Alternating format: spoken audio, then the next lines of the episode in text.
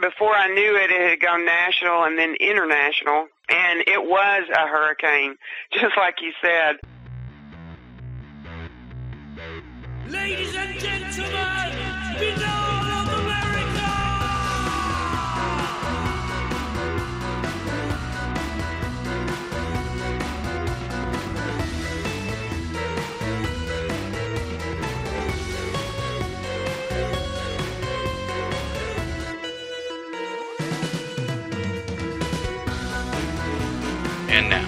ladies and gentlemen, Binnall of America Audio with your host, Tim Binnall.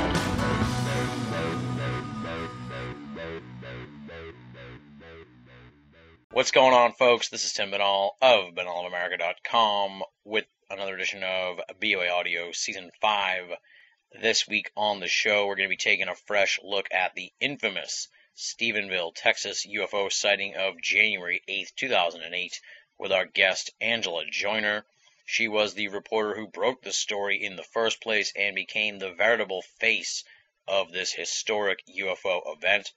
Now, I know you're probably thinking that Stephenville happened a couple years ago. Why are we really covering this event here on the show in 2010? Quite simply, the reason is because I like to put a little distance between the program and the events we discuss. I don't want to get all hot and bothered about a breaking news story and then a year later look back and realize that we were really confused about what was going on at the time. I feel like that hindsight is really important to get the best perspective on some of these big events, and the Stephenville, Texas UFO sighting was a massive event. And I'll be honest, when the Stephenville, Texas UFO sighting took place, I was interested for a few days, and then it just became a circus. And at that point, I kind of took a couple steps back and said to myself, yikes, I don't even want to dip my toe into this pool. I'll wait till things settle down a little bit. Well, here we are two years later, and I think it's the perfect opportunity to look back at what happened that night and what happened in the days, weeks, and months subsequent to the Stephenville, Texas UFO sighting.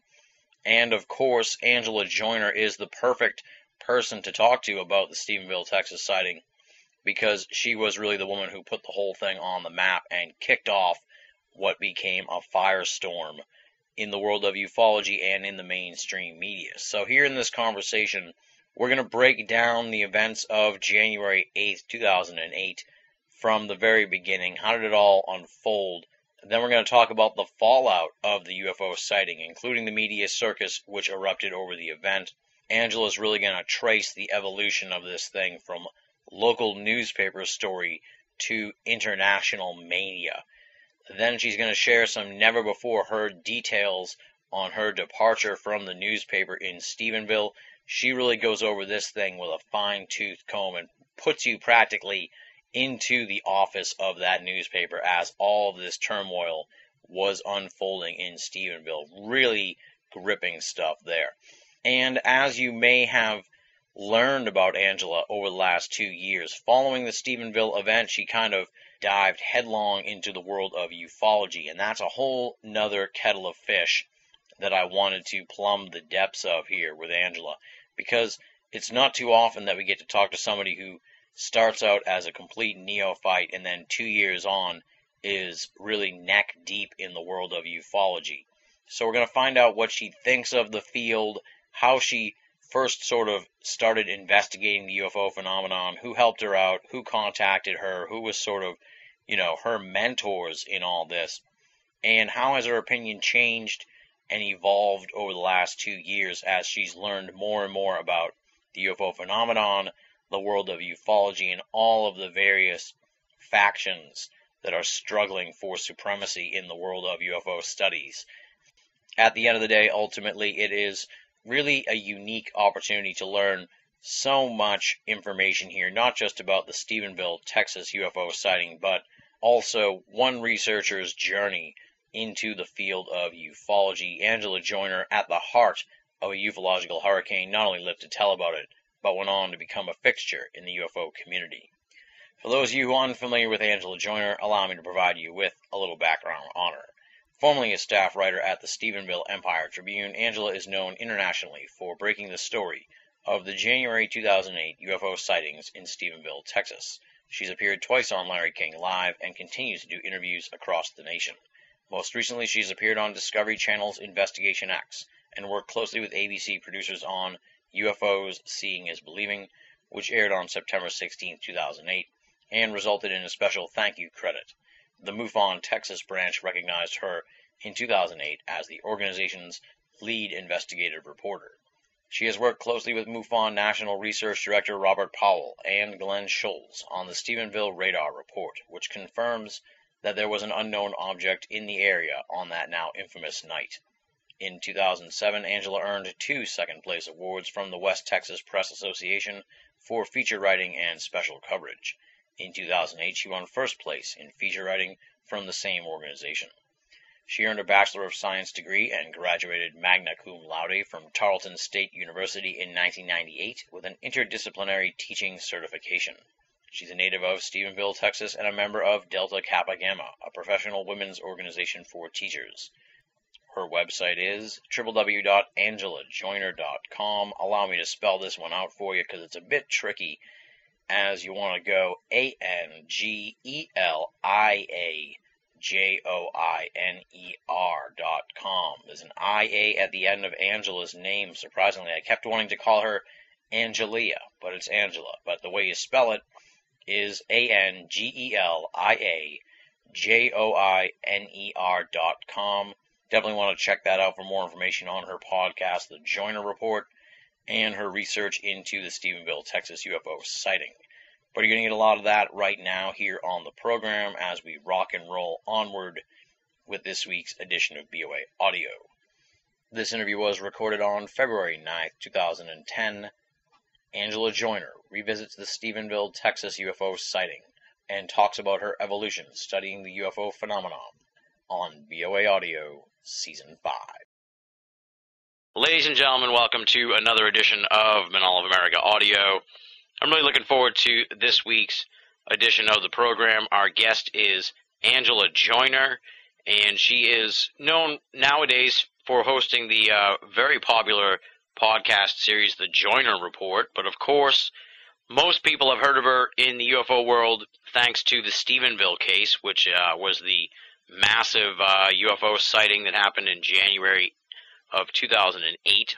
And uh, as the Stephenville story burst onto the scene and became such a mainstay of uh, ufology, so too did Angela Joiner. So, from an outsider's perspective, I'm really interested in hearing what she has to say about the UFO field, and from someone who's been studying this thing now for like the last two years, and also uh, as someone who was in the eye of the hurricane that was Stephenville mania. So we got a lot to talk about here. Angela, welcome to Binnall of America Audio. Thanks for coming on the show. Well, thanks so much. I uh, I've been looking forward to this. Well, I've been looking forward to it too, so I think we're going to have some fun.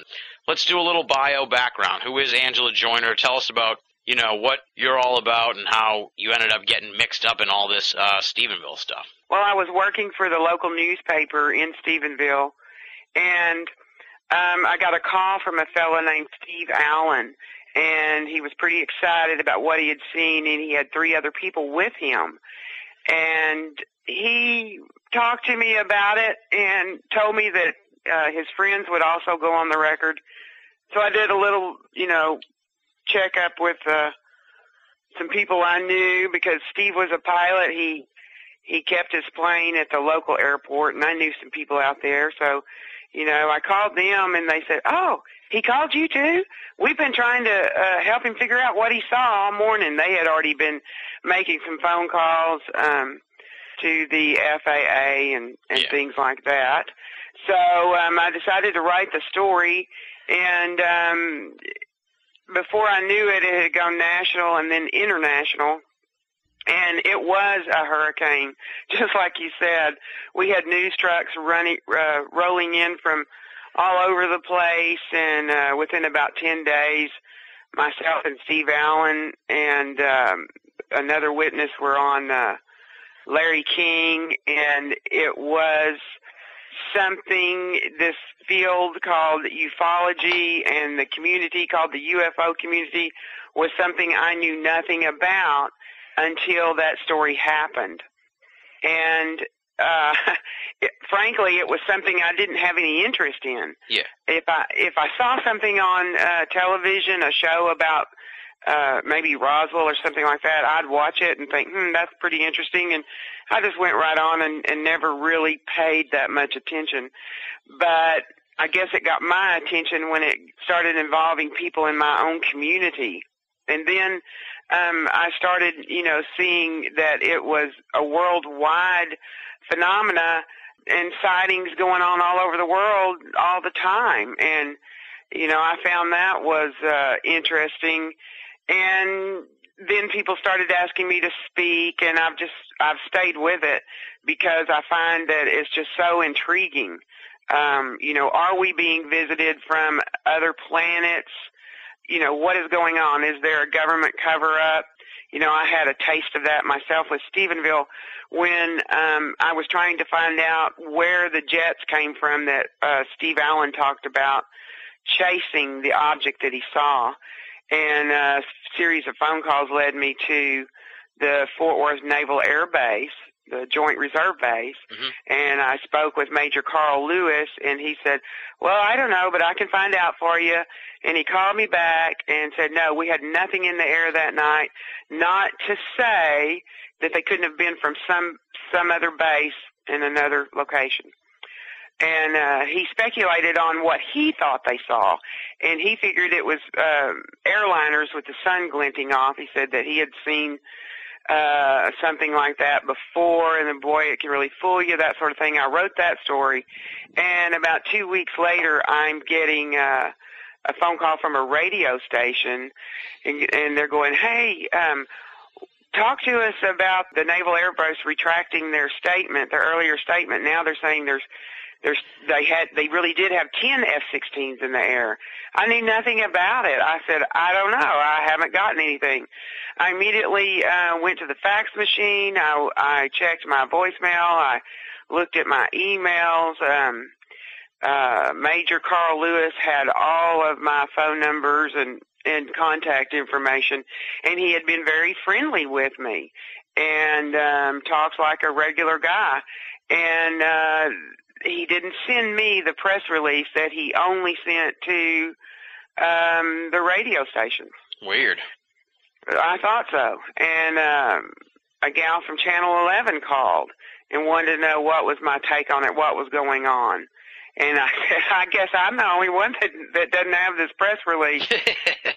and uh, so I started trying to contact him. I couldn't get him, but he uh, finally did answer when I he had given me his cell phone earlier, and I got him on his cell phone.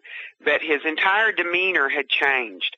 He was very formal. He wasn't the normal, average, joking around kind of guy. Um, casual guy that I had known. When anything I would ask him, he he would only say, "Miss Joiner, I'm sorry. All I can say is," and he would start to read that press release. Weird. And I, I'm going, come on, Carl. How do you lose 10 F-16s for two weeks? What happened here? Anything I asked him, he would reply by reading the press release. I just had the feeling that somebody was in his office or, you know, he had been given very strict instructions, Yeah. you know, that this, this is what you're going to put out and this is all you can say and um this I you know I kept trying to get something something out of him. I never could. And uh of course at that point the story had begun to die down a little bit. But as soon as that hit oh my gosh there it was all over the news again. Yeah. Because people got pretty excited about that. Oh well, here's the Air Force doing what they've always done, and you know it's a cover up, and blah blah blah. Oh yeah. Well, you know that was uh, so that kind of got the whole thing going again, and um, it uh, was really interesting to me. And uh, I, you know, I couldn't figure out, you know, why he, you know, he had said that in the press release it was an internal communication error. Yeah. So I don't know, but you know, it takes a lot of people to get uh, 10 F-16s off the ground, That's for sure. and we do have a military operating area called the Brownwood MOA, just south of us. And we are used to having those jets fly overhead as they travel to that MOA. But to me and, and to, you know, some others around, it was unusual. We've never seen 10 out at once. You know, you might see two or four or Yeah. maybe six, but, but 10 seemed like a big number. Yeah, exactly. Yeah. We thought that was sort of strange that there were so many. I, I mean, it's true they could have been doing some special training that night or or something, but nothing really added up about exactly. that. That's exactly what I was thinking. Just doesn't add up. All right, so that's sort of how you got mixed up in all this, pretty much, right? Right. Oh boy, Uh-huh. yeah. For lack of a better term, you know, like for the historical record, if you were talking to somebody who had no idea what the Stephenville thing was, give me sort of a thumbnail look at the actual event that night, January eighth, two thousand and eight. Okay, the event started with Steve Allen, like I said previously. And that first story uh, ran, and he wanted his phone number included in it. Yikes! because he had been um, in a community called Selden with some friends, and he saw a huge object come across. Yeah. And um, it was horizontal. The lights were horizontal, and then it seemed to break apart and turn into two vertical uh, sets of lights. And these two uh, F-16s, and he wasn't sure at the time, were they F-15s or 16s because, you know, they're quite similar Yeah. and uh, they saw it travel in the direction of Stephenville, and uh, in a few minutes it came back. And he, it was so large, he just knew that other people must have seen it, and he thought somebody surely got a photo or a video. So I said, "You sure you want to put your phone number in this story because you you might get uh, inundated at work?" He said, "I'm the owner of my own business. It doesn't matter. Let's, uh, yeah, I want to do that." Yeah. Well, when that story ran, people started calling him, and people started calling me, and um, I came in at my usual time about nine o'clock. And I was getting all these phone calls about I saw it too, and have you figured out what it was? And one of the questions that came up frequently was, is this the reason for all of the increased air traffic, the military traffic in the skies? And I'm going, well, I don't know. I'm inside and I, I don't know. But I went to lunch at around 11:30 and I saw uh, just out in the parking lot before I got in my car I two uh, transport helicopters. I thought hmm. They were flying low, and I thought, I wonder if this is what everybody's talking about. Yeah. And Steve, I talked to Steve several times that morning. He was getting calls too. We uh, exchanged some information. I um, took down some phone numbers that he had gotten. One of them was the constable in Dublin. Oh he wow. said that that he had seen this series of lights. He had even gone in to to get his wife to get her to come and look at it. She was watching something on TV. It was her birthday. They had just had birthday cake and all this. And she said, "Oh, it's probably just a plane." And uh, but his son went back out with him, and his son was about eight years old at the time, and he saw it too. And he said whatever it was just took off just lightning fast. It was just there, and and it was gone. And um, people kept talking about how huge the thing was. Well, later on, I would say that you know we we probably had several dozen people call. Okay. And then uh, later on, I got in touch with an area law enforcement officer. He and two other officers had seen something over downtown that was quite large. And if you go to my website, www.angelajoiner.com, you can see a composite drawing of what he saw. And uh, it had these, like what I would call prongs with lights on top and prongs with lights on bottom. It was in a vertical um, position. The thing pivoted up on its end and added a third light in the center. Weird. So that kind of went along with what Steve Allen had said about it being horizontal and then it looked like it broke apart into two sets of vertical lights rather than horizontal. yeah. This officer did not, he wants to stay anonymous because um, he feels like that because he's called to court all the time to testify, a defense attorney would rip him to shreds, Yeah. and and pretty soon he would be useless to the police department if he couldn't testify. Mhm. And um, so that made sense to me. He's the only person that I've used anonymously because I really don't like those anonymous stories, you know, where oh I I know and you don't know and I can't tell you. Uh oh. Well, welcome to ufology. I know. It's like that all over the place, isn't it? okay, so this all happens. You're getting inundated with phone calls. You know, at what point did it become sort of like this national phenomenon? Within a few days? well, as soon as the Associated Press writer Angela Brown wrote about it, Yeah.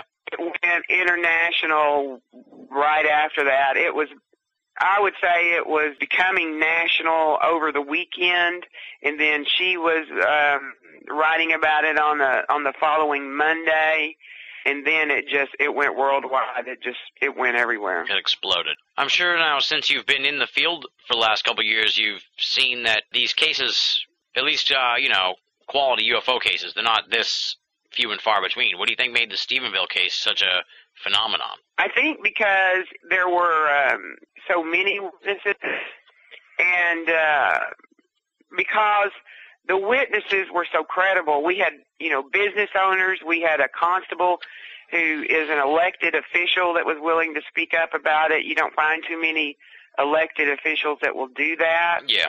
And the fact that the military story went along with it of that you know no we don't have anything and then all of a sudden they had 10 F-16s Yeah, there's I these think- twists and turns to it, yeah. Mm-hmm. and uh you know that kind of gave it a second win like I said before so um I think it was just kind of all of that all of those characteristics put together then um later um there was a radar report produced by Robert Powell, who is the National Research Director for MUFON, and Glenn Schultz, who's a retired uh, radar specialist.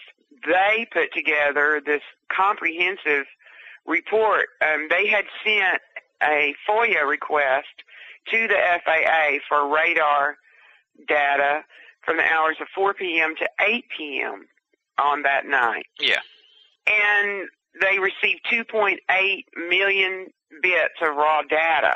Wow. And yeah, and uh, they worked on this hundreds of hours, and um, me in the loop, and you know I helped them with some of the uh, wording and stuff like that because they would they would send something. I would go, a regular person's not going to know what this means because I don't, I don't have any idea what you're talking about. So they would fix it and and um, anyway, uh, that report ties eight of the witnesses in time and direction to an unknown in the sky that at times was traveling about 21 miles per 2100 miles per hour and then would slow down to 500 and then to 49 miles per hour. wow. So the thing could have fallen from the sky, Hmm. but it didn't.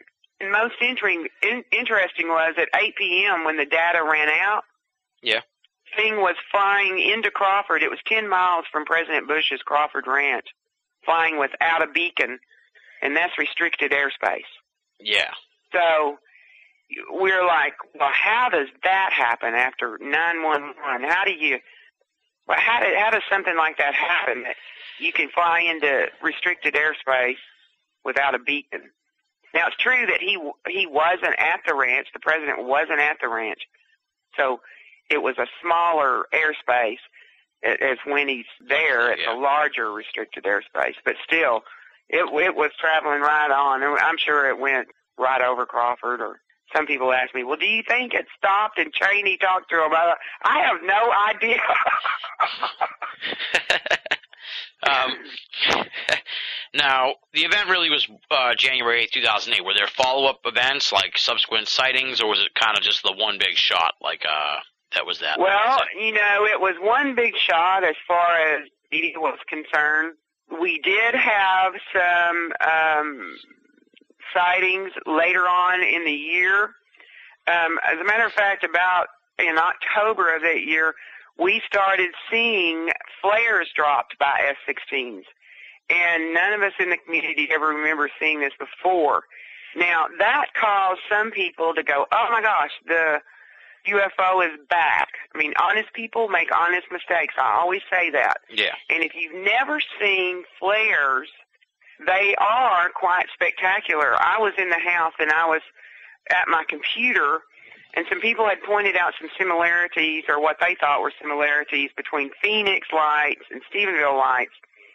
So I had been researching that and of course the 10 o'clock thing there is said to be flares.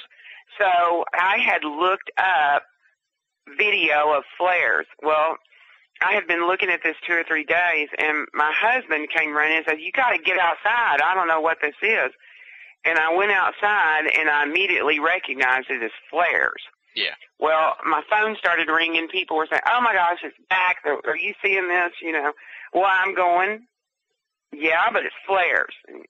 Except for there was one phone call, and it was my brother and he wanted to know if I was seeing a UFO.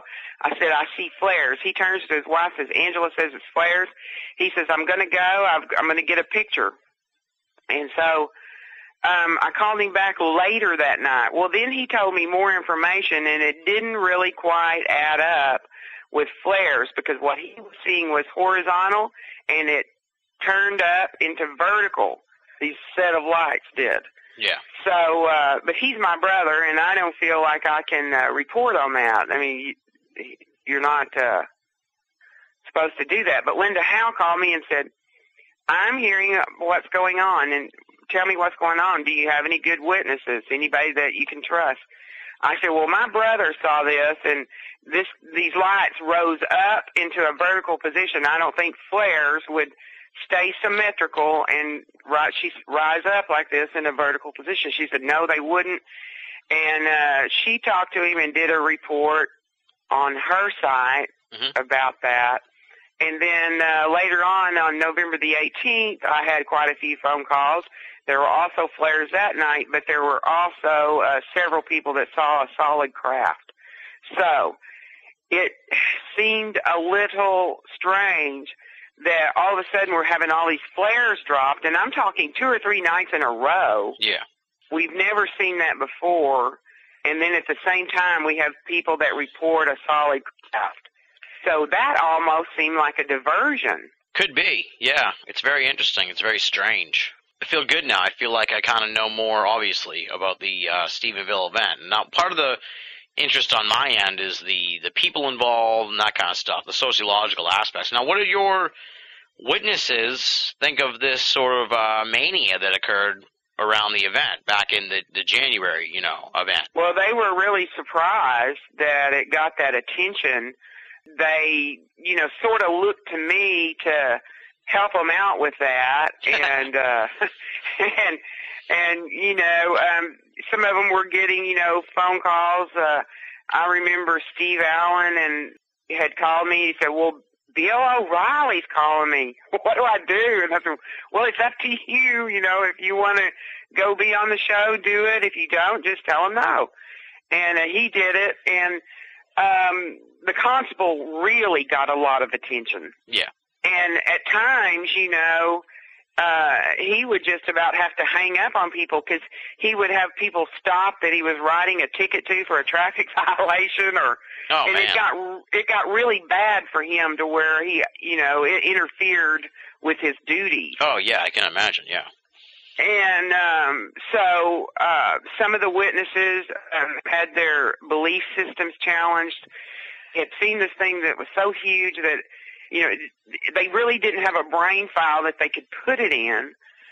Some people thought it was the end of the world and they were visiting with their pastors Oh boy. um their preachers and that sort of thing. And uh you know Steve Allen 2 weeks into it he looked really bad. I mean he just looked so tired. And i remember i wrote a story and um the lead was Steve Allen is haggard and he really was he uh I talked to his wife his wife said he's not sleeping he's uh staying on the internet all the time he keeps looking for for pictures of what he saw. He's trying to find if he can find something like it because we couldn't find anyone that had any video or any photos from that night. Yeah. And you know, that's one of the reasons he wanted to put his phone number in it. And Steve was a pilot. He's familiar with what's in it, supposed to in there and what's not.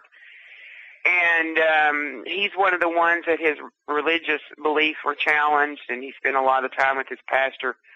So it was quite upsetting to some of them. And then some people just had a lot of fun with it. You know, they were like, well, we better put on some tinfoil hats. I remember the high school kids had a lot of fun with it here.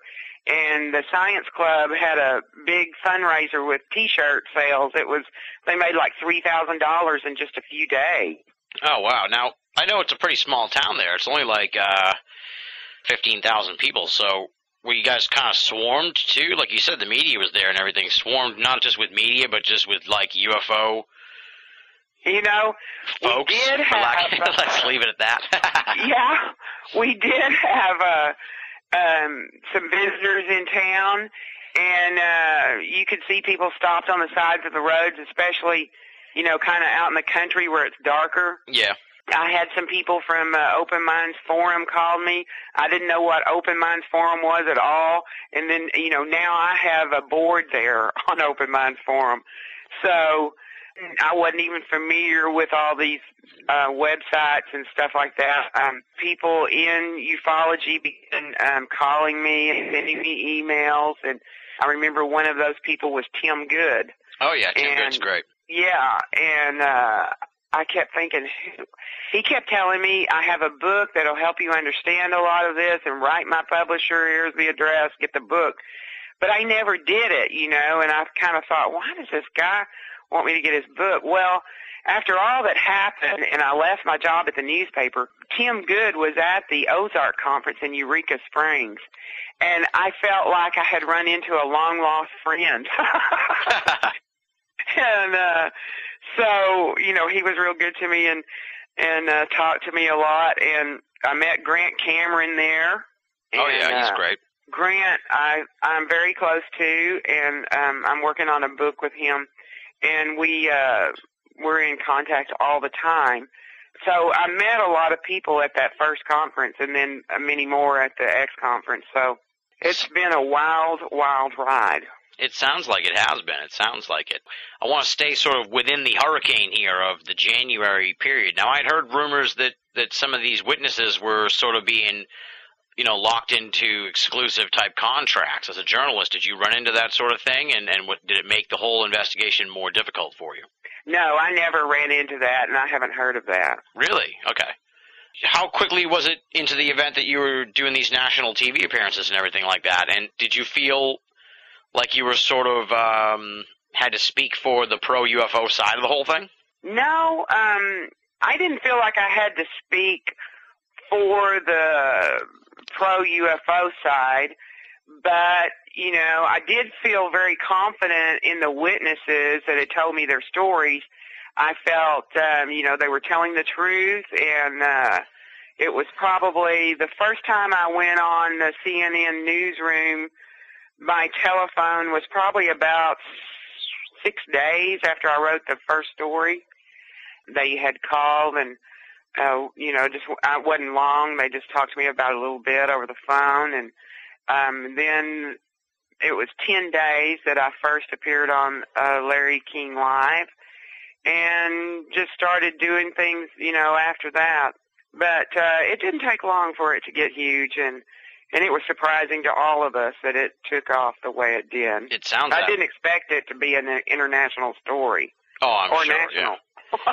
What were you thinking when all this was going on? You said you didn't expect it to go global. Were you, you know, wondering to yourself, hey, you know, here I am, I'm a reporter. You know, why God would my massive big break have to be a UFO story? Was it sort of like that kind of perspective where you just like, you know, let's ride this thing out till we see where it goes? Yeah, I was kind of I kind of wanted to ride it out and see if we could find out what was here. I was extremely curious about what all of these people had seen and you know what had so profoundly affected them. I remembered uh, the Channel 11 news reporter. Um, I can't remember her name now, but she was sitting across from my desk and she goes, how did you have the guts to do this story? And I said, well, what do you mean? And, and she kind of shooed away the cameraman. She said, I would have not have touched a UFO story with a 10 foot pole. Yeah. And I said, well, if you had been the one that got had gotten the phone call, you might have because Steve Allen's very credible and he's a pilot. He knows what's supposed to be there. She said, no, never, not in a million years. I wouldn't wouldn't have done it. And I said, well, I don't know. I just decided it was a good story, and I thought that the readers would enjoy it because they would be reading about people that they probably knew in the community. So Exactly. Yeah. to me, you know, that made it a good story that people would enjoy reading about, and that's what I always tried to do was write something that people wanted to read. Now, a lot was made about your departure from the Stephenville newspaper there, the Empire Tribune. And now I know it's been a couple of years uh, since all that went down. So, what exactly happened with that whole thing, and what are your thoughts on it here a couple of years later? Well, it was sort of strange how all that occurred. In the newspaper business, you have the editor who is over the newsroom and the reporters, Mhm. and the publisher is over the editor. The publisher is the big boss. Oh yeah. The publisher was very supportive from the beginning. The editor, not so much. They're both female. About 10 o'clock one morning, I was getting all these phone calls after the AP story broke. She came out and uh, she told me, you know, you're going to have to cut this out. Cut this off. Cut off the interviews. We've got to, we've got to get uh, the newspaper done for tomorrow. And I said, okay. In a few minutes, the publisher called me to my office. I probably haven't told this to anyone except you. So Okay. you have something new. Excellent. Um, she called me in her office and said, "What did Sarah just say to you?" That's the editor's name. And I told her, and she said, "No, uh, you keep doing the interviews, and you uh, you do it." She wouldn't say that if it were her.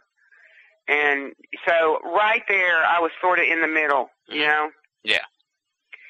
And so I said, okay. And then I saw, you know, Sarah walk to her office, and I'm sure she was said, hey, I've told Angela to keep at it, and blah, blah, blah. And so she went straight back to her office and didn't say anything to me. I'm sure she wasn't too happy about that. yeah.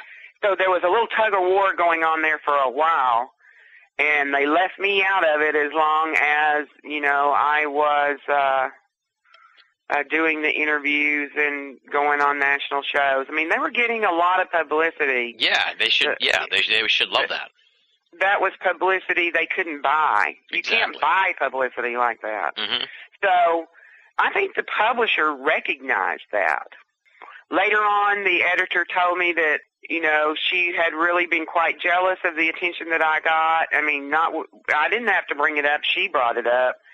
And, um, but, uh, she was happy that I got the story, but now we need to get back to the regular news, blah, blah, blah.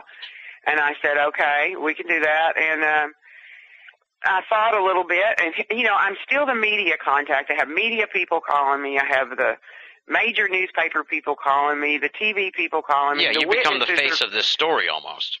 right, and I ha- I still have witnesses looking for me to guide them that I um I don't know what to do, and so I go back into her office and I say, what do I do about all these emails and phone calls? If you want me to drop this, I mean, she was typing at her computer. She said, ignore them, just ignore them, and they'll go away. Well, I went back to my desk. I thought about that. I thought, you know, I cannot abandon these people, these witnesses especially, Yeah. that are upset, and some of them are even a little traumatized by it. And I didn't think that was the right thing to do. I went and tried to talk to her some more. She was very adamant. And um, I thought, you know, what am I going to do? So what I tried to do, because I had to have a job, right? Exactly. And what I tried to do was take care of that UFO business during my lunch hour or after hours. Yeah. So I would forward emails to my home from the newspaper office, from my newspaper computer. And, you know, if someone called me, I say, look, can I call you back after six or whatever time I was supposed to get off, you know? Exactly. Well, one night I was talking in the newsroom. I was gathering up my purse, getting ready to leave. Somebody said, um, "What are you going to do? Do you want to go out to dinner or something?" I said, "I'm sorry, I already have a dinner date with Robert Powell." Well, by that time they they all knew who he was, And uh, Sarah glared at me and said, "Why are you talking to him?" I said, "Well, it's after hours. I'm done." And and she didn't like that. And I thought, you know, there's not really going to be anything I can do to please anybody. Yeah. And so I turned in my resignation. Well, about a week after I had turned in my resignation letter, I was called to the publisher's office as I came in that morning, and my I noticed my computer was gone, my Rolodex was gone, and I'm going, what's going on? I'm looking around at everybody, and they're all looking at me because you know a newsroom is a wide open space. Yeah. And they caught, you know, Sarah was in there, the editor, and she said, "Come over here to the office," and you know, they basically said that they thought I was looking for a job on their time, which I was not. The only thing I did related to that is I have a teaching degree, and I had sent a uh, email to the superintendent's office asking how would I update my what do I need to, to update my file so I could substitute teach. And that's the only job related thing I did. Yeah. And um took all of what about 3 minutes probably. And then um they told me they had heard that I was meeting with the Dallas Morning News and that I was going to go to work there. I said I couldn't I am meeting with the Dallas Morning News at on this was on my lunchtime because he wanted to do a follow up on the story and I wasn't supposed to talk about it, you know. So somehow they had gotten that mixed up that instead of him interviewing uh, me for a follow up story, he was interviewing me so I could get to work for the Dallas Morning News. That was very far from the truth. and uh it was a small newspaper so um, it took a lot of time and attention, and uh, it it sort of drained the resources we had, and it, it just you know it became very uncomfortable for me. And you know at the end of that little meeting, they said, "Give us your keys, your cell phone. Here's a box. Go pack up your stuff and go." Oh boy. Now, during all this time, you said the publisher was really supportive and that the editor was sort of the thorn in your side. hmm Did you have any sort of follow up discussions with the publisher? You know, after she said keep at Well, it. she was in that. She was in that. uh uh She's the one that called me to her office that day, and I said, you know, I, I'm getting. I got mixed signals from you two. I didn't know what to do. You know, you were saying go ahead with it, and the other one was saying don't. And you know, I said, you know, this isn't any way to do business. You know, I can't have two different people with two different ideas telling me what to do. Yeah. And um, you know, she said, "Yes, I was supportive, but it was time to go on and leave it." And I said, "Well, you never came and told me that." And it was just, you know, it was just such an uncomfortable situation. Yeah. And neither one of them had ever had an international story either, and I'm not sure they knew what to do themselves. Exactly. You know, Yeah, no one's putting Sarah on CNN. I mean, come on. right? Wow. Okay, so sounds a little contentious there, but you know, you get out of it, so it's it's all good, right? Yeah, it was really terrible at the time. You know, some people have said, well, if you had to do it over again, would you do it again? Well, yes, I would. And, you know, I don't like confrontation like what went on there at that newspaper, but I have learned so much and I, my world got so much bigger. I really, d- I don't know if there's a country that I could go to where there wouldn't be someone there to welcome me with open arms it's just that big. And uh so no, I wouldn't trade for the experience. You know, I write now for uh the Abilene Reporter News as a correspondent. I'm not really like on the payroll as a reporter where you would be salaried. You, it's freelancing. You get whatever Yeah. you get. So, you know, it hadn't been the best in financial decisions for me, but you know, that's the way it goes. Yeah, that's what happens when you decide to chase the UFOs. I know that for a fact. So Yeah. it's a difficult field to make a living in, but you do what you can, I guess. But you don't have any Yeah. regrets in that regard. That just you know, if you'd never heard this story or anything, you know, things would kind of still be going along the same way. But in a way, it sort of like broke you. Sounds like it broke you out of this, changed your whole paradigm on the world. So I mean, you can't really have any regrets on that. No, that's true. I can't. And uh I you know, I miss my newspaper job, but in my opinion, um with the many friends that I've made all over the world, um, you know, the research that goes on and the fact that I have an interest now and I enjoy it, you know, I think it was a pretty good trade off. Exactly.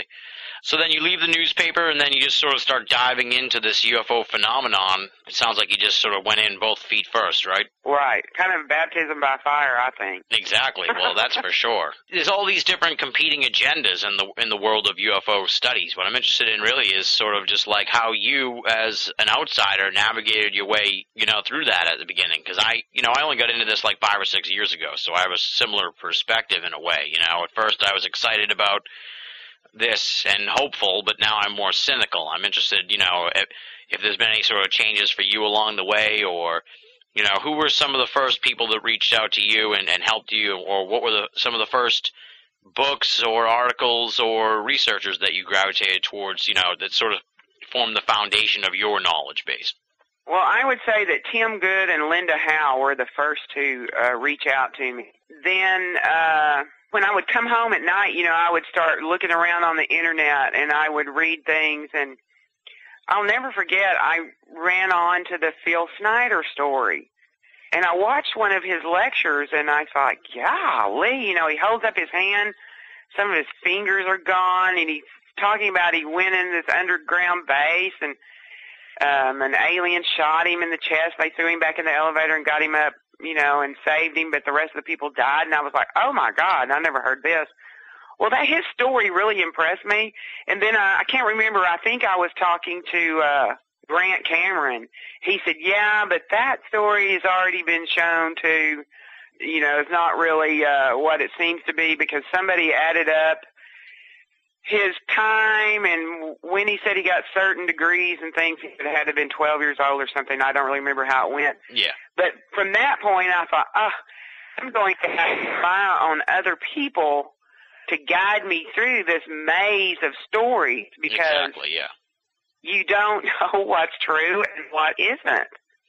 And I'm still that way a lot. Um, if I run onto something, you know, that you know, I'll, I don't mind asking Tim Good or Grant Cameron or whoever, you know, what's the background on this? Uh, that whole MJ12 thing really interested me. And, uh, the aviary and then, you know, the story about Rick Doty and then everybody said, oh no, you can't believe that because Rick Doty's involved and blah, blah, blah. And I was like, well, okay, exactly what can you believe in this field? That's the question I think everybody's still asking themselves as we go along here in this thing. And then, you know, people started talking about disinformation. I'm like, what is that? I've never heard of disinformation. So it just depends on who you talk to. And, um, you know, everybody kind of has their own little radar up and going on what they think is true and what they think is disinformation, all that. I will never forget, I was talking to Leslie Kean and uh, we were talking about this disinformation. She goes, "Yeah, I, I'm not really sure about the disinformation thing." She said, "I really don't think they have to have disinformation because ufology does that to themselves." and I thought, "Well, you really he's right." Yeah. Um, and uh, I got really interested in the Bob Emenegger story. Um, I met Bob at the Ozark conference, that first one I went to in 2008 and the Holloman Air Force Base uh, landing. hmm And you know that's one story that really um, seems to hold up. And uh, I really like Bob. I talked to him quite a bit. He recently got me an interview with Bob Friend, uh, the former head of Project Blue Book. Yeah, I saw that on your site. Yeah. I hope I'm going to get to interview Colonel Coleman and maybe a couple of other people it's just been slow in coming about. But I, you know, I don't know. I, it just seems like a maze of stories and conspiracy theories. I'm really not one for conspiracy theories. There's no way to check those out. There's, it's all speculation and, and sure, well, you know, I could say I have, uh, contacts in Washington D.C. I don't, but I could say that, and probably quite a few people would believe me. Oh yeah. So kidding? you know, I I kind of I don't want to, uh, you know, I don't want to go down that path, and I know that you, some people have these sources that they keep secret, and that's fine.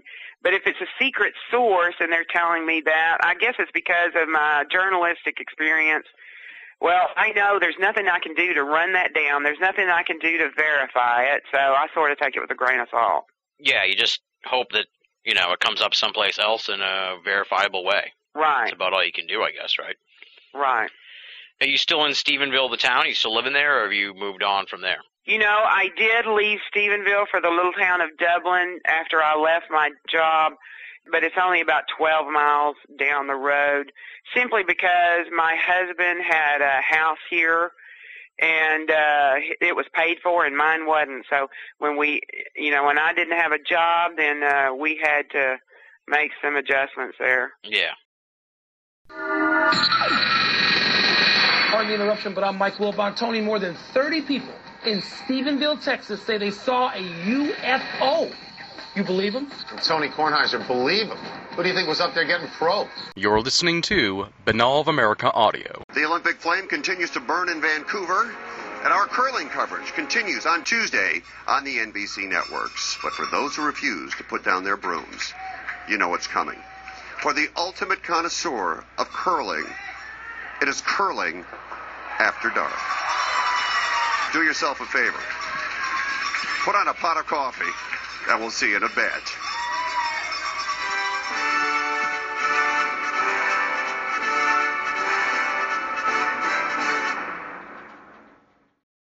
I presume you're only like 12 miles away, so I'm sure I'm sure you'd know. What in the you know ensuing two years now, what's been the reaction of the folks in Stephenville to the whole thing? I mean, are they sort of like because they're indelibly linked now forever with this UFO event, whether they like it or not? Are they, you know? The upper echelon people would not, they would not like to be linked to it. You know, Stephenville is the home of the professional cowboy. We've got so many professional rodeo cowboys that live in, in or around Stephenville. And that's what they promote. They've promoted that for a long time. That's the draw to the town. And they want to keep it that way. So when the story was really hot, the Chamber of Commerce uh, Board of Directors had a meeting and they, you know, said, what do we do with all this publicity? And they decided to do nothing because they didn't want to become another Roswell. They wanted to remain the cowboy capital of the world, and they left it at that. You know, which the Cowboys are our heritage here, and uh, you know I'm fine with that. Um, I think there there might have been room for for two attractions, but you know they didn't feel that way. So Cowboys and aliens, you can't go wrong with that. one of the T-shirts that was designed had an alien with a cowboy hat on. It was so funny. I also hear it's the hometown of uh, Ty Murray and Jewel. Is that true? That's right. hmm Ty Murray, uh, seven-time uh, world champion, and Jewel moved here probably I don't know, maybe six years ago. Have you ever met her? No, I've never met her. Um, I've seen her and uh, things like that. I've done some of that, but I've I have a close friend that uh, knows her, and uh, then I know her hairdresser, and that's about it. um, now, even though the upper echelon's down on the whole UFO part, I presume there's other people in town who are making some making some bank or at least capitalizing on the on the infamy of the event, right?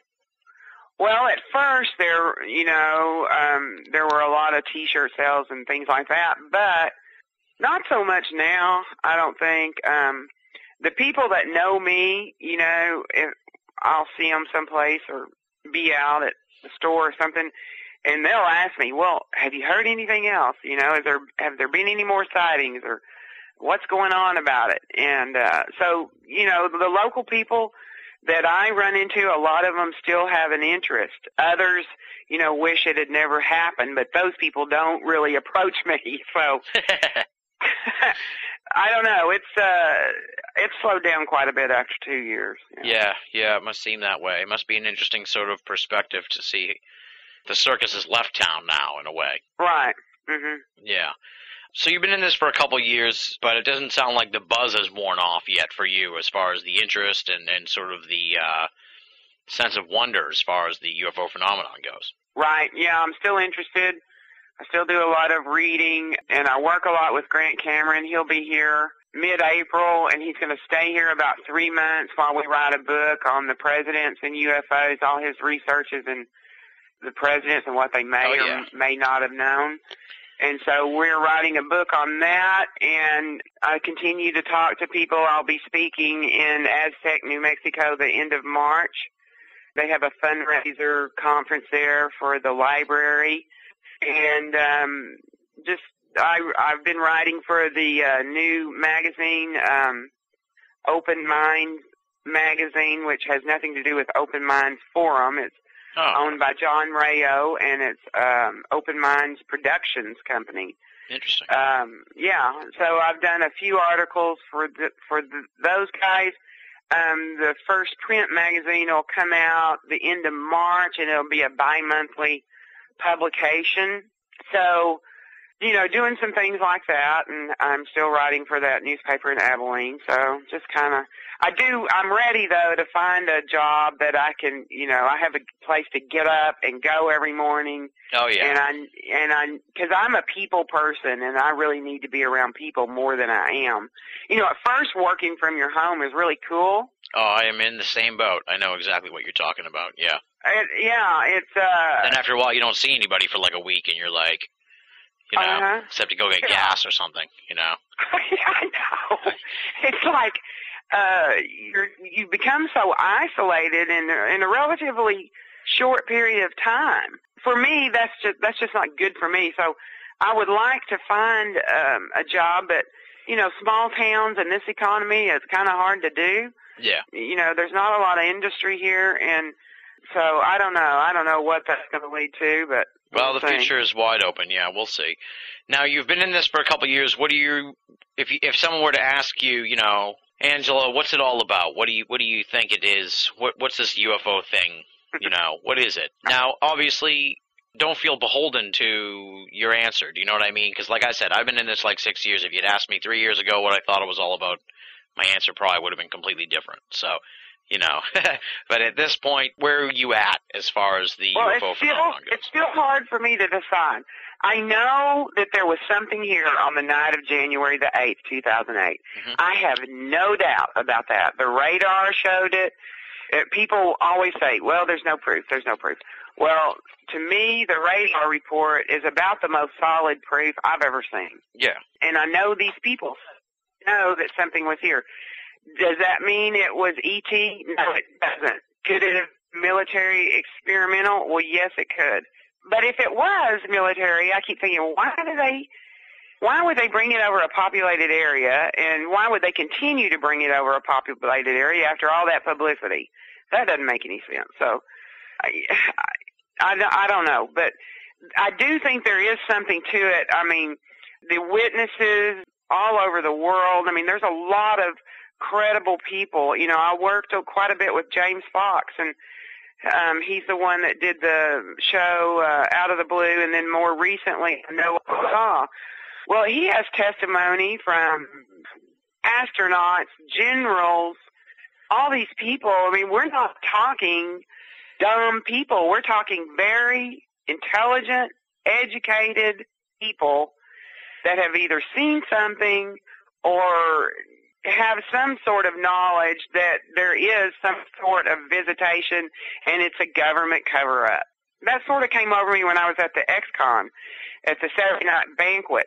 You know, I looked around at all these people and you know, the people at my table were like college professors and and then there were, you know, people with doctorates and you Yeah. know, I'm thinking would this many very smart people be that far out in left field? Well, no, I don't think so. Exactly. Yeah. Well, we we get a bum rap in the media, the uh, people who are interested in UFOs, but there's a lot of pretty smart, qualified people who have an interest. Now, you sort of touched on something that I find interesting too. Is this that there's this dichotomy in the UFO field of people who haven't come to a conclusion, let's say, and then there are those who are just adamant that they're aliens, that we know this, that that this has been established when even though we don't have any sort of like backing that of what the UFOs are. Do you know what I mean? Right, and I'm not there yet. I am not willing to go out and say, I know ETs are visiting here because I don't know that. I've never seen one, and I haven't really seen any uh, proof that that's the case. Exactly. Yeah. But we, we, but if you look at uh, you know the people in the field, then you got to wonder. Well, you know, and it makes you makes me want to find out too. I want to know. Oh, for sure, yeah. I'm in the same boat as you. I don't think I'll ever be someone who's saying like, you know, we know this for a fact because we just don't. We just simply We do not know this at all. So, I think that's part of the public relations problem of ufology in a way, where you know we're trying to sell a bill of goods to people, and some of the people are saying that, that we know this for a fact when we don't, and it just confuses the public. I think because I think it does too. And I think most of the public, I, I just think they could care less. They, they are like I was two years ago. They're busy, you know, uh, going to work, uh, getting to the grocery store and getting the kids to soccer. The, the general population doesn't even think about this. Exactly, yeah. Now, obviously, you were featured on a lot of national news stuff and, and had a lot of dealings with media outside of your own, obviously, outside of you being in the media. What was, now, you told me that story about the lady who said she'd never do a UFO story. Uh-huh. What was the sort of attitude, you know, from the mainstream media when they dealt with you? Were they just like, you know, this is a great story, or did they ever, I wouldn't say hint, but sort of uh, give any indication of how they felt about the veracity of the story or about the phenomenon? No, not really. I didn't have anyone from the media that criticized me or um, anything like that. M- more of them were congratulating me on having an um, international story. Um, really, that one woman was the only one that uh, reacted that way. At least the only one that talked to me about it that way. Okay. So I, you know, I felt pretty comfortable. Um, the Larry King Live people um, were very uh, accommodating, very professional, and I'm still in touch with that producer. So uh, we've become friends, and I really didn't have any problem in that way. Okay. We talked a little bit about sort of this dichotomy in the UFO field. Now, there's also this sort of like sub branch of ufology, and I know you've had some of the folks from that field on the Joiner Report. I'm talking about the exopolitical realm. What's your take on that whole aspect of ufology? Because, I mean, there's two, you know, camps, if you will. There's the sort of scientific side, and then there's the political side, and the political side being the exopolitical folks. Um, Right. obviously you've heard about them. You've interviewed some of them. You've, uh, you know, you were at the X conference, so I'm sure you, Right. you know, well versed in what they're all about. What's your perspective on that whole thing? Well, it's I you know I like Steve Bassett, and he's uh he's working hard to uh, try to bring about disclosure. I don't know if the disclosure will happen. I haven't really seen any indications of that. I get disappointed, you know, when somebody is coming out and say, "Oh, you know, I don't." You probably remember back um, there was a prediction made that on November the something Oh, yeah. disclosure was going to happen. November 28th, yes. Yes, November 28th. Well, I don't like things like that because I think that makes everybody look bad. Yeah. you know, if you want to look um, inept, you know, that's probably the best way to do it. I praise Steve for his efforts because, you know, he really works hard on it. I don't know Alfred Webre. I don't know Michael Salla. Um, I've not interviewed them. They really haven't interviewed me per se, but I'm kind of uh, up in the air about the Examiner articles. You know, you get paid for after so many hits, you get so much money or whatever. Some of those headlines seem a little sensational to me. Yeah, I don't think that's a good way to go. That's just my personal opinion. that's what we're here for, Angela. I'm of the same opinion as you, as you across the board on all that, so don't, don't worry about it. Um, well, I just, you know, I wish people would, you know, be a little more sensible about it, but you know, they have a right to, you know, their opinions and what they're doing. I understand that, but uh, it just it doesn't go along with, you know, what I think. Yeah, yeah. Well, it's it's it's such a difficult field because, like I said, there's so many different factions, and this might resonate with you too in in a way. I think that there's also sort of like this competition amongst almost the researchers or something to be the one to break ultimately break it. Do you know what I mean? Exactly. And so everybody tries to hoard the information they don't share. Exactly. Right, right. They want to be the one that you- you know. They want to be the Galileo of this story, and and There's a lot of egos involved, and and how are you gonna get anywhere, you know, in that way? Well, I don't know. It's that's unfortunate. That's really an unfortunate side of it, also. Now, did you ever run into, other than sort of the all the issues with the newspaper, did you ever run into any harassment or you know, sort of people trying to put you off of the story, like you know, like the town elders or whatever, like you were saying, or or you know, even just people in the community or something? No, not really. I, you know, I had gotten word that a city council person had contacted the newspaper, and um, I assume it must have been the publisher, and said, "Look, you know, what are you doing to the town? We want to get off of this." And that might have been when she crossed the fence and said, "Well, we need to leave it alone." But I don't know. You know, I don't know any of that for a fact. It was hearsay, so who knows? But no, I've never had anybody be mean to me about it or you know upset with me, or at least if they were, they didn't come and talk to me about it. Okay. Here's an interesting sort of question that I was thinking of uh, today that maybe you could answer, although it's sort of a sociological, speculative type thing. I noticed that, you know, you've entered the field of ufology, Leslie Kean did as well, and, and Linda Moulton Howe, of course, all three female reporters who started out sort of reporting on UFOs and then got into ufology. You know, what do you make of that? Because you don't hear of too many male reporters other than George Knapp, and he's still doing mainstream news reporting in Las Vegas. So, um, hmm you know, I find it kind of interesting that three female reporters would end up uh, leaving, you know, the news business and and pursuing U- UFOs. Right, Kyle Laverne. Um, he, of course, he's a male, but uh, he's been in the news business. I just uh, interviewed him last week, and you know, he has an interest in his writing books and that sort of thing. And uh, I think he's more or less freelancing now too. So I guess if it piques your curiosity enough, then you know it's something you want to find more more about. And and I think that's probably what happened to Leslie and Linda. Certainly, that's what that's what happened to me. And I'm sure there are other writers that have written UFO stories that wrote one and then dropped it. Yeah. But usually, I think those writers probably did it in a more of a tongue-in-cheek manner.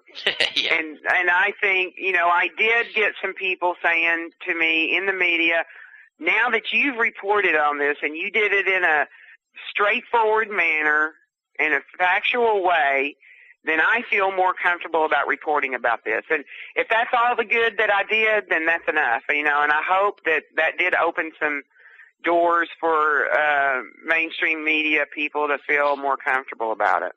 Exactly. Okay. Now, what about not to harp on the gender thing, but whenever we have a female ufologist on the show, I like to talk about this because it is sort of a male-dominated old boy network sort of field, uh, you know, and that encompasses all of the factions and all that too, in a way. So, I mean, what's what's been your take as a woman entering this field that really is sort of It lacking? is male dominated. Yeah. Even at the conferences, um, you know, there's women in the audience, but there's more uh, men in the audience.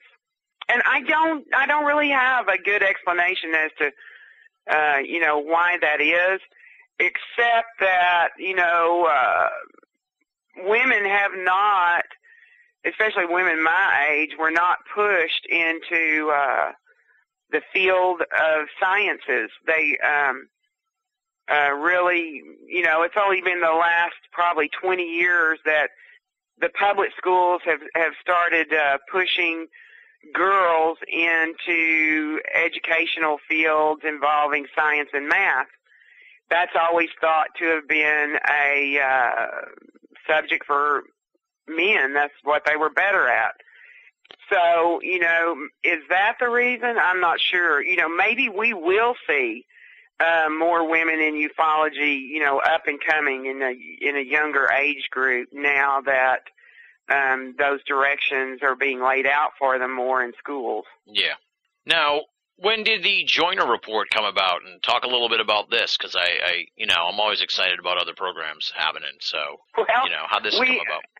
in the chat room for the X Conference 2009, you know, there is a it was on uh, UStream.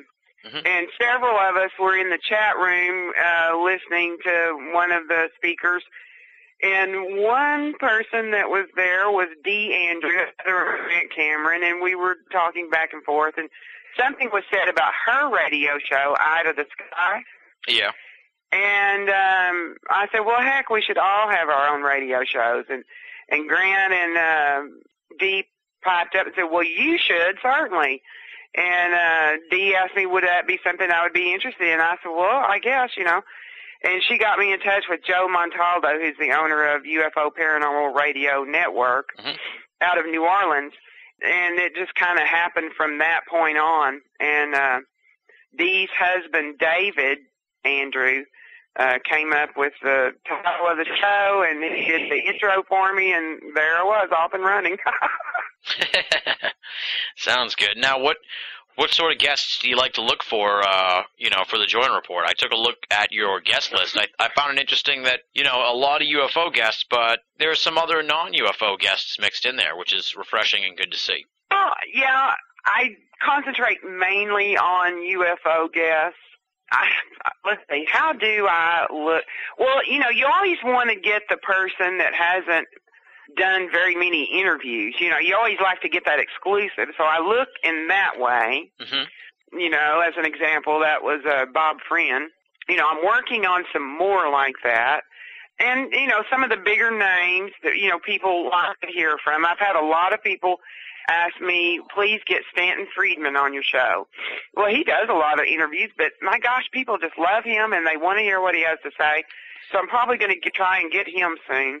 I kind of go by um, what some of the listeners are telling me they want to hear Yeah. or who they want to hear from, and then some of it's just you know my own interests and That's the good thing about having a show too, is that you can have people on that interest you. You know what I mean? I'll be at a bookstore, and if I see a book that I like, I'll usually write down the author's name, go home and contact them, and see if they want to do an interview. So yeah. that's part of the fun of having your own show. Mhm. What other sort of subjects outside of the UFO type stuff have you had on the show? And I guess like what's been of interest to you beyond UFOs? Well, I had um, Dr. Gordon. Her name's Dr. Laura Suzanne Gordon uh, on my show. Oh, I guess about a month ago, and she studies near-death experiences.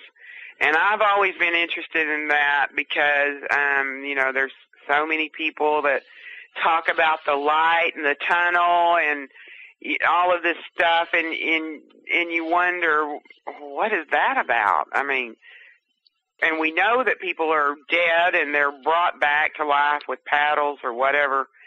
And some of their stories are so similar that you think there must be something to that because it's sort of a pattern. So um she was one. I'm not coming up with anybody else off the top of my head. Nancy Talbott. Oh right, Nancy uh um does all the research in the uh crop circle field and she works with a gentleman from Holland that has had some really interesting experiences. I thought that was really interesting. Uh, that psychic part of of things interests me. Of course, I don't have a psychic bone in my body, so I'm really um, amazed at at people that do. That you know, just sort of have this sixth sense about them. And Nancy was at that first Ozark conference that's coming up here again in April, and she was a speaker there. And I did meet her, but um, I didn't have time to talk to her. I was pretty swamped with people. Yeah. And uh, but one of the things I had heard too was, "Oh, did you get to see her presentation?" Well, no, I didn't because I was doing interviews on the radio and stuff. And I thought, darn, I probably should have seen that one. And so after that, I looked up her work, and that's how I got interested in Nancy. Nice, nice. All right, I want to just jump back to a point you made earlier, just about how before you got into this, you really weren't interested in the subject, and and how that you think that's the case with most people. Do you think that most people should have an interest in the subject, and if so, how do we get people interested in it? Hmm. You know, if I knew for sure that ETs were actually visiting here or living here among us, then I would know the answer. I would say, you betcha, we got to get people going and we got to know for sure. People have got to know what's going on around them. And, and if the government's covering it up, then, you know, we have a right to know. It's our tax dollars that help them cover it up. So, you know, that's kind of a double-edged sword. And, and, sh- and how should we get them interested? Yeah. The only, I think the only way that you can do it is through television. That's the only um, medium that uh, most people are interested in. Not everybody reads newspapers. Not everybody is on the internet, but just about everybody has a television. Interesting. This is the first I've heard someone say that, so I find that intriguing. So you say the best route is just through television, educate them, make them, you know, try and make it relevant to their lives, or just to intrigue them well, enough I to, think to look uh, at it. I think James Fox did a good job with I Know What I Saw, and it was his film was educational. It was compelling. The witnesses were compelling. I think more work like that would be of help. And and the nice thing is, you know, about History Channel and Discovery Channel, you know, it's it's going to show more than once. It's going to showing at, in different time zones and things like that. Yeah. So you know that's that's really the only way I can think of to to reach the masses is through uh, television. What do you think? I thought maybe that if you did more of a just public awareness campaign across the board, that that would generate television in and of itself. Sort of like how they do camp, you know, how a campaign ad will next thing you know it'll be on the news, and you Mhm. know, you know they spend all that money for the campaign ad half the time, so it'll get picked up by the news. hmm So you know, like all those Swift boat, uh, Swift boat commercials that, you know, first they were commercials and then they were a news story. So I guess you try for Right. something like that. You know, even if it's Right. you know a full page ad in the New York Times or something. You know, when I went to the X conference, I spoke at the National Press Club, and I was on that panel of people. Yeah. And um, it was surprising to me just how empty that building felt, or how it, you know, it seemed. Because when I had always heard of the National Press Club, I I expected it to be this really busy, Bustling, yeah. hustling, and bustling place, and it really wasn't. And um, you know, Steve Bassett is going to have the X conference, all of it, at the National Press Club this year. Yeah, yeah, I saw that. I might be attending. I'm not sure yet if I'm going to be going or not, depending on my. Oh, that my would be cool. Yeah, it should be fun if I could make it. But I think uh, to to sort of go back to what you were saying, I think, um, and I've sort of talked about this on the show a lot too. Just that we need. I think we need to present the issue to people in a different sort of fashion, in a way that says, "Hey, you know, it's been like 60 years. We still don't know what this thing is yet. Maybe it's time to give it a second look." That's actually, I think, what I would say should be like the slogan of ufology. Give us another Well, chance. Give us a second look. Instead of you saying, know, instead of just jumping out there and saying, aliens are coming here, we want the truth now, or anything else like that, like, that's not going to resonate with people. That We've been trying that for like 50, 60 years. It doesn't work. We need to just say, hey, we have all these sightings. It's been going on all this time. In this age of terrorism and everything else, you know, and, and w- fears about what's in the sky and stuff, we have to take a second look at this and, and try and put it to bed. And, and try and engage the public and science and the media to give it a second look, like a fresh start, if you will. But I don't even know if that's possible. well, I remember uh, James Fox talking about going to D.C. and knocking on congressional office doors and uh, trying to get something going that way. And and basically, you know, he was told, and I think Steven Greer did this too, was told, uh, you know, when our constituents get behind it, we'll get behind it. So, you know, what about the Obama uh, booklet that was put together? You know, you had a website you could go to, right? You Yeah. could uh, submit, you know, your topics for what you wanted uh, covered. Well, the Steve Bassett, you know, he tracked all, a bunch of that. And the UFO topic was pretty high up there, but guess what? It didn't make it in the book that was presented to Obama. So it just seems like every corner you go around, there is some obstacle. Yeah, that's for sure. And then you get into, you know, the big question of why. I mean, you just don't know why that sort of thing happens, you know? And, and I guess that's what keeps us all going to try and figure out. You know, and I was real excited when the radar report was completed. I put their press packet, and I sent them to all of the people that had already been here, like Good Morning America, Bill O'Reilly, um, whoever. And I could not get any response. And I had to talk really hard to get it on Larry King. And that was the only mainstream media that that went out in. But, you know, when I put myself on the other side of the table, I'm going, I know what they're doing. Ah, this is Stephenville. We've done that. It's old now. It's six months old. We got to go to something else. Yeah. But they were really missing the big story of yes, it confirms there was something here, and uh, and I thought they would jump all over it. Boy, was I wrong. Yeah, well, that's interesting. I, it did seem like after that story died out, it has been it's kind of been all downhill since then for the UFO subject and and just the paranormal for the last like couple years at least. Uh, we haven't had anything really positive come up in the mainstream. Now, I had a sort of theory on this whole thing, just that part of the reason why it became so big too was just that it all happened in the beginning of January, which seems like usually like the down part of the news cycle when these sort of strange stories end up becoming like big. What do you think of that whole idea? Yeah, it is sort of the downside of the news cycle. Um, I would say that's correct. You know, there was supposed to be another Larry King uh, show this summer, and everybody was set to go, and Michael Jackson died that day. Yeah. So that show was canceled.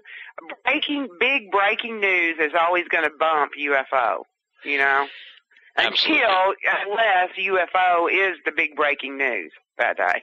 You Right. know, like if they uh, people joke about them landing on the White House lawn. Well, if that happened, that would be the breaking news that day. It would get plenty of attention. Exactly. And to throw back to kind of what I was saying about the slow news period, if you just look to the past, um, you know, you had the Chicago O'Hare story the year before that broke in the same time period, and then looking further back, that whole Scott Peterson thing where he killed his wife, and then uh, Right. the JonBenét Ramsey story. They all Mhm. they all are within that two week window from you know December 26th to January 10th or something like that. It seems like that Mhm. period of time.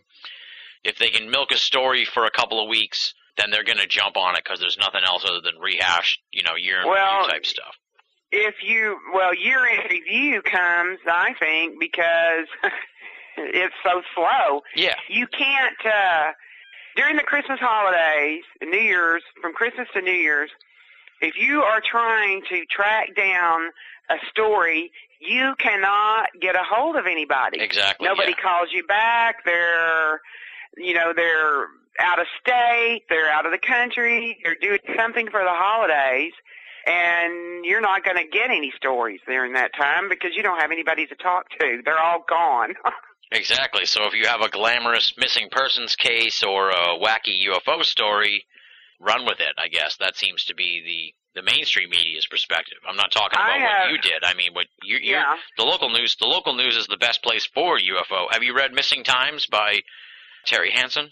um i think i did read that one yeah It's about the news media and the news coverage and how. Well, the the point from that that I'm I'm referencing is just that the local news is always the best place for UFO reports because the mainstream news doesn't pick up on them unless it's a unique situation like we're talking. well it, it would normally have to start at the local level and work its way up yes i agree with that Yeah, mhm yeah. They don't mhm they don't break any news, uh, UFO news, unfortunately, in the mainstream. So now you've been you've been teasing here that you're working on the uh, the Grant Cameron book that a lot of people have been looking forward to for a while. So I I know uh, you'll have something to say about that. What about you know potential for the Stephenville book? There's got to be a Stephenville book eventually, and, and if anyone should write it, it should be you. So uh, is that in the works at all? And and in general, you know, what's coming up for you here as 2010 unfolds and into the future? I have been asked about a Stephenville book several times, and I did start one, but um, I don't know what's wrong with me. I should write that book, but when you get right down to it, it is very difficult to get a literary agent, to get a publisher. Um, you know, if I wrote it, I'm not sure I could even get a agent to look at it. Um, I've talked to a couple of people. Um, I don't know. I'm just going to work on the book with Grant, And uh, if it works like we think it will, and I really believe that this will be a bestseller. I mean, the information is that good, and it is, uh, you know, collective of his research for 10 years. So I'm just the conduit really to help him put it together. From that point, you know, if that goes, then um, probably yes, I would do something book-wise um, on Stephenville. But I, you know, I've been on so many shows and done so many things. I think everybody knows the story. So, you know, like I say, I'll just have to see where it takes me. Yeah. All right. I got one other follow-up question here. Uh, well, two, I guess, and I'll envelop them into each other. Do you think there's anything more that will come out here about Stephenville, or we pretty much sort of um, have we run it out, run you know, run the dish towel out as much information as we're going to get as far as you know revelations about what happened uh, that night in January, and and sort of to piggyback the secondary question onto that, uh, have you ever followed up with the dude from the Air Force Base who was really terse with you after he put out the press release? You know, it's been a couple years. Maybe he's lightened up a little bit now that the heat's off. Maybe he might have something of interest to say after the fact. Yeah, well, last year in 2009, we started having the flares dropped again. We were in burn ban, and it it was a bad. It was so dry here. I mean, the grass would just crunch when you stepped on it. Yeah. Well, we were having these flares drop, and I'm going, why are they dropping these flares? We're in a burn ban because um, I had talked with a retired uh, pilot, and he said that they do sometimes have these things called fizzlers, and those are the malfunctioning flares. And they may not go off until they're in the top of a tree or on the ground. Oh, jeez. And about three years before that, we had had these horrible wildfires where people were cutting fences, trying to get their cattle out, and it was just really bad. And so I did try to contact Karl Lewis at that time, and he wouldn't return my call. I tried to contact uh, the other person in the press office there. They didn't return my call. I tried for two or three days, and I thought, well, they're just not going to talk to me. Yeah. So, what about any further revelations? Do you think we're pretty much all done with revelations unless uh, someone else comes forward? I mean, what? Wait, you know, I how many more our only- witnesses? yeah, I mean, what could only they? hope of really finding out what went on in Stephenville is to find someone that was at the Fort Worth Naval Air Base the night of January the 8th when those 10 jets took off. If we could find somebody, maybe they're retired now or, you know, maybe they're just ready to talk about it, then we might have some hope of finding out, you know, the true story. Other than that, I don't know what else we could do. Okay. Well, Angela, I can't thank you enough for coming on the show. It's really been an engaging conversation. Uh, I enjoyed it quite a bit. I find your perspective to be really refreshing. It's great to have someone who's not just a keen reporter and a keen journalist, but someone with an interest in the UFO field with an open mind. And it's been fun, you know, following along here your journey into this field. Because as I said, I, I've only been in this for a few years myself, so we're sort of kindred spirits in that regard, and it's been enjoyable to uh, get your take on all this. Like I said, I can't thank you enough. I wish you the best of luck with the Joiner report, and I hope we can uh, stay in touch and, and work together in the future. Well, thank you. I've enjoyed it also, and uh, anytime uh, that you need to call on me, if you need information, you feel free to do so. That does it for this week's edition of BOA Audio Season 5. Big, big, super huge thanks, of course, to Angela Joiner for coming on the show. Check out our website, angeliajoiner.com. I'm going to spell it for you once more A N G E L I A J O I N E R dot com. Check it out. We are really behind the eight ball here this week. I am super behind on getting this episode out to people, so we're going to eschew BOA audio listener feedback once again here at the end of the program this week. We'll bring it back next week, I promise. Real quick, let me give you the means to contact me. Here they are. Either go to binnallofamerica.com, B I N N A L L of America.com, and click the contact button or just write to boaaudio at hotmail.com. That's the second option. And the third way to do it is to join up at the official BOA forum, the US of E.com, T H E U S BOAOFE.com. Any of those methods puts your correspondence into my hands for a future edition of BOA Audio listener feedback. Before I get into anything else, let me throw out a couple plugs here. First of all, coming at you very soon after you're listening to this, it is the BOA Audio spin off series dedicated to the TV show Lost. We call it the BOA Audio Lost Cast. I co host it with my good friend and hardcore Lost enthusiast Jeremy Vaeni, and we try to bring in various folks throughout the world of esoterica and friends of ours who are Lost fans as well. This week on the Lost Cast, we've got Jason Offit.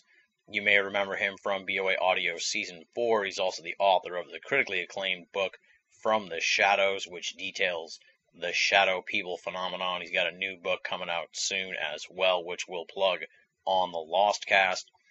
So if you want to catch up with Jason Offutt and hear a little bit about this past week's edition of Lost, tune into this week's edition of the Lost Cast. The other thing I want to plug is that I'll be doing a little guest hosting coming up soon on Paratopia. It is co hosted by, ironically enough, last week's Lost Cast guest, Jeff Ritzmann, as well as Jeremy Vaeni. Jeff's taking some time off from the program, and Jeremy put a call out to me to do some guest hosting on this week's edition of the program. I don't know exactly who the guest is just yet, but I know that I'll be on this week's edition of Paratopia, sitting in for Jeff Ritzmann alongside my buddy Jeremy Vaeni. So tune into that. We'll have all the linkage up at BOA for you to check out that edition of Paratopia. I think that'll do it for the plugs this week, so allow me now to thank the outstanding and esteemed Binnall of America staff Leslie, Chiron, Regan Lee, Joe V, Tina Senna, Rochelle Hawks, Richard Thomas, A.M. Murphy, Marla Pena, our contributing cartoonist Andy Carolin, and our webmaster Jeremy Boston. Before I plug their stuff at BOA, I want to give a hearty congratulations from the bottom of my heart to Marla Pena. She is expecting a baby, and I'm just so happy for Marla and her husband and her family. So, congratulations to Marla.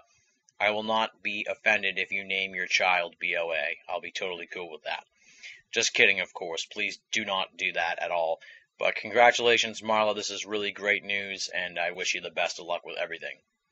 Now, let me plug the new stuff at BOA. We've got an all new edition of Gray Matters from Leslie titled Fort Thoughts, Part 1, talking all about Charles Fort and stuff she has picked up from her recent reading of a Charles Fort compendium. Definitely one you want to check out at BOA. Also, an all new disclosure from Andy Carolin, inspired by and dedicated to BOA as those folks who have checked out the website and checked out Andy Carolin's Disclosure webcomic, he's got some wacky aliens doing wacky stuff there in the webcomic Disclosure. And this time around, there's a little bit of a Coca Cola spill disaster for our friendly aliens in the Disclosure world. That sounds awful familiar. Yes, of course it is an homage to the BOA Great Coca Cola Disaster of 2010. So big thanks to Andy Carolin for that. I got a big chuckle out of this week's edition of Disclosure. And then we've got an all new Medusa's Ladder from Rochelle Hawks, this time around titled Star Trek and the Missing Mythos. And Rochelle looks at Star Trek. Why is it so popular, and what are some of the esoteric underpinnings of the program? If you're a Star Trek buff, or if you're just an esoteric enthusiast, there's definitely a lot of food for thought there in this week's edition of Medusa's Ladder from Rochelle Hawks. And finally, we wrap up the latest updates at BOA with Regan Lee's Trickster's Realm, this time around titled Meetings with Eagles. And it's all about the connection between eagles and UFOs and esoterica. It's really a mind blowing, mind bending edition of Regan Lee's Trickster's Realm. Kudos to all the great BOA staff for another round of awesome contributions. We've got a ton of great stuff in the pipeline coming at you this coming week as well. Lots of stuff to check out at Binnall of America. It is really growing by the day, the week, the month, and the year, and that is primarily thanks to the outstanding BOA staff. Once again, big thanks to them. And as we say every week here at the end of the show, if you're only listening to BOA audio and you're not reading the columns at binnallofamerica.com, you're only getting half the story. BOA make it a part of your everyday search for esoteric news and opinion. Now comes the part of the show where you may play an integral role in this whole process. It is the part of the program where I ask you to make a donation to Binnall of America and BOA Audio. We are about halfway through with season five, and the bills are definitely piling up as we keep producing episodes here in our fifth season. And as usual, the vast majority of those bills are paid for by myself, and the other portion of those bills are paid for via donations from outstanding BOA audio listeners, perhaps like you.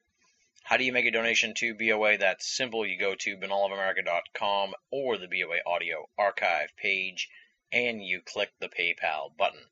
No donation is too small, and all donations go towards Binnall of America and BOA Audio to keep the website and the audio series up and running, commercial free, and freely available for all of our great readers and listeners the world over. Next week on the program, we are bringing in another superstar to Binnall of America Audio as we welcome Titan of parapolitical research Kenn Thomas for a jam session covering a ton of conspiracy related topics.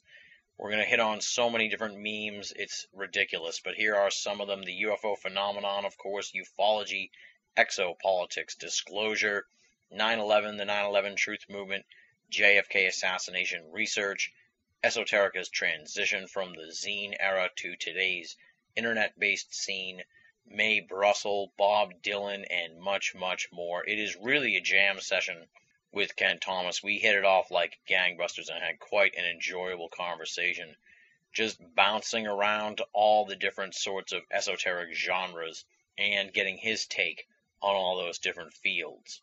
That's next week at Binnall of America. It is definitely an episode you do not want to miss.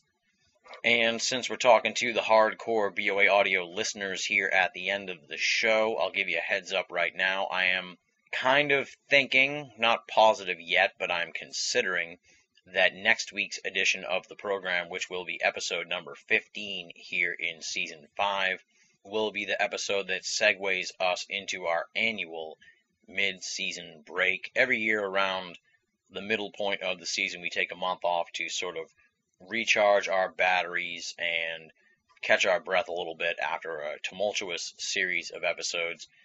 And usually the break comes around the 11th or 12th episode, but we've managed to stretch it out here now to 15 episodes in season 5. But I'll be honest with you, and if you've been keeping an eye on the posting dates of BOA audio over the last few weeks, you may have noticed I'm getting a little run down here. I'm sort of hitting the wall a little bit, and I would definitely like to stop for a moment and catch my breath. So there's a good chance next week's episode will lead us into the break, and we'll take about four weeks off and return to ride out the second half of season five. I'll make an official announcement for sure once I'm positive about this, but I'm leaning towards that option in a big way. So you'll know more next week. But as I said, we're talking to the hardcore listeners here at the end of the show, and I wanted to give all you folks out there the word first before anybody else. And on that note, we close the book on another edition of BOA Audio. Big, big thanks once again to Angelia Joiner for coming on the show. Thank you to all the great folks who wrote in. I promise your emails will be featured once again on BOA Audio listener feedback starting next week. And most of all, I want to thank all the great BOA Audio listeners out there. You guys are the best. I thank you at the end of every show, and I mean it. You are truly the coolest audience out there. You support my hijinks. You support this program, and I really, really appreciate it. Thank you so much for making BOA Audio a part of your esoteric audio playlist. Until next time, this is Tim Binnall, thanking you for listening and signing off.